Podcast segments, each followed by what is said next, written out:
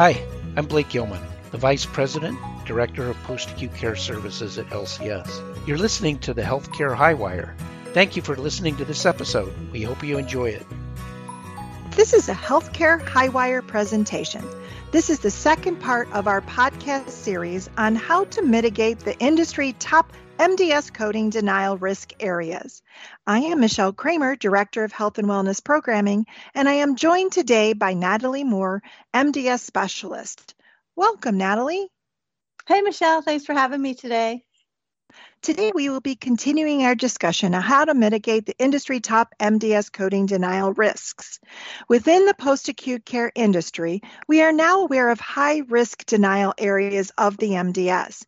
We will be discussing recommendations for coding and documentation requirements in regards to IV feedings and isolation. So, Natalie, we are seeing denials in areas that include especially IV feeding and isolation coding and documentation. Would you begin by describing what we need to code and document to support IV feedings? Yeah, I'd be happy to, this is a complicated area to code. So, I'd just like to begin by breaking down the definition of IV feeding. For the RAI, a parenteral or IV feeding is any introduction of a nutritive substance into the body by means other than the intestinal tract, for example, subcutaneously or intravenously. Examples of fluids that may be captured in section K, 0510, the parenteral or IV feedings, are IV feedings or hyperalimentation, including TPN, any IV fluids running at keep vein open, IV fluids contained in the IV piggybacks, and then hypodermoclysis and subcutaneous ports in hydration therapy. So, any of those fluids can be coded in section K if they were needed to prevent or treat dehydration, or if those additional fluids were specifically needed for nutrition. The need for intervention must be clinically indicated, and the supportive documentation should be provided in the medical record. Now, this is an area of the MDS where these nutritional approaches are captured both while not a resident and while as a resident. With the implementation of PDPM, we're now reimbursed for either status, which prompted providers to move the assessment reference date or ARD to capture those parenteral or IV fluids while in the hospital. Now, this is a completely acceptable practice, but many times we don't have the supportive documentation or we capture fluids that should not have been coded. So here are some examples of fluids that should not be coded. IV medications, we know we code those in section O. IV fluids used to reconstitute or dilute medications for IV administration. Any IV fluids administered as part of an operative or diagnostic procedure or recovery room stay those IV fluids administered solely as flushes, and then the parenteral and IV fluid administered in conjunction with chemotherapy or dialysis. What are we looking for within the documentation to support this coding of the IV feedings?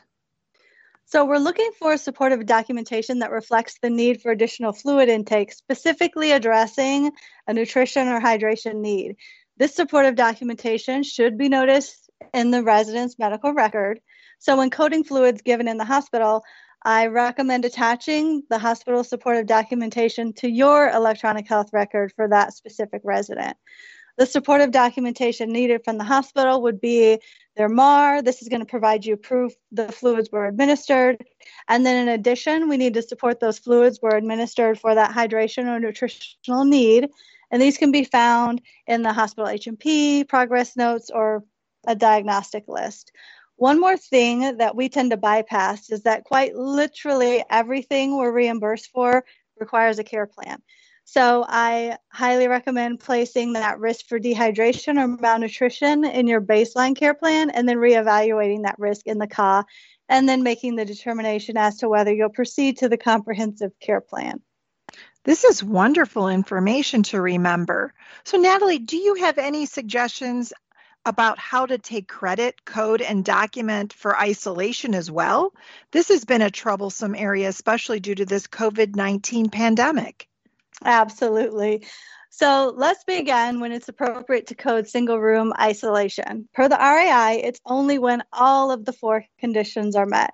So first and foremost, we need that MD diagnosis and or a positive test of an active infection with highly transmissible pathogen that has been acquired by physical contact or airborne or droplet transmission.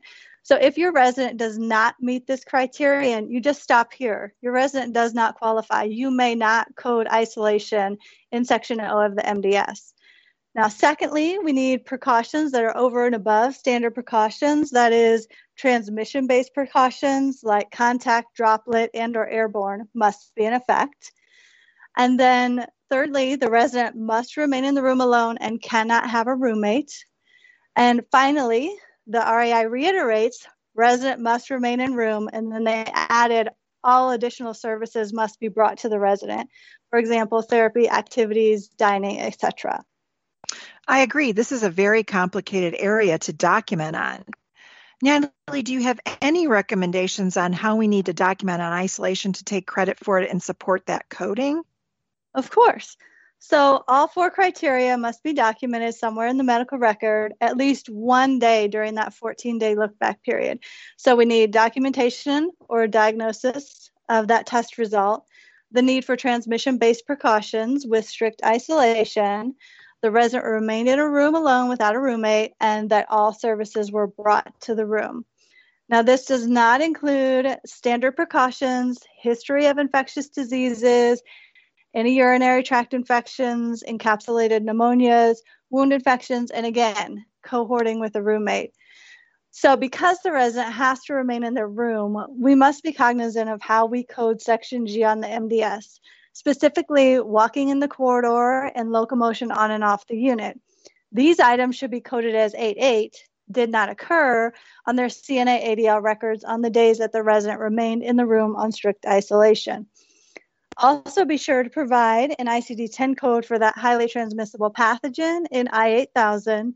And then remember, the need for isolation must be care planned, so included on your baseline and comprehensive if still active.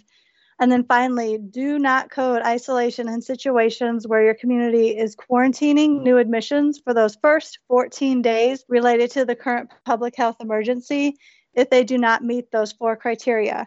Remember, the first criterion is to have an active infection with highly transmissible pathogens that have been acquired by physical contact or airborne or droplet transmission.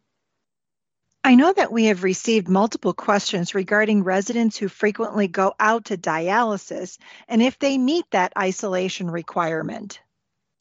So, the RAI manual states that if a community transports a resident who meets the single room criteria to another healthcare setting to receive medically needed services such as dialysis, chemotherapy, blood transfusions, etc., as long as the CDC guidelines for transports of residents with communicable diseases is followed, you may still code for the single room isolation in Section O, since that is still being maintained while the resident is in your community. And in this case, you would code Section G appropriately. And in the event of an ADR or a RAC audit, just remember to quote this from the RAI and provide proof that the resident went out to dialysis but remained in the room on all the other days. Thank you so much, Natalie, on all of these important examples for IV feeding and isolation. Yeah, I know these areas are challenging for coding and documentation, but I hope that everyone was able to gain some insight on how to minimize denials regarding IV feedings and isolation. Thank you, Natalie. You really provided great information. This has been a Healthcare Highwire presentation. Until next time. Thank you to Ben Sounds for the music provided in this podcast.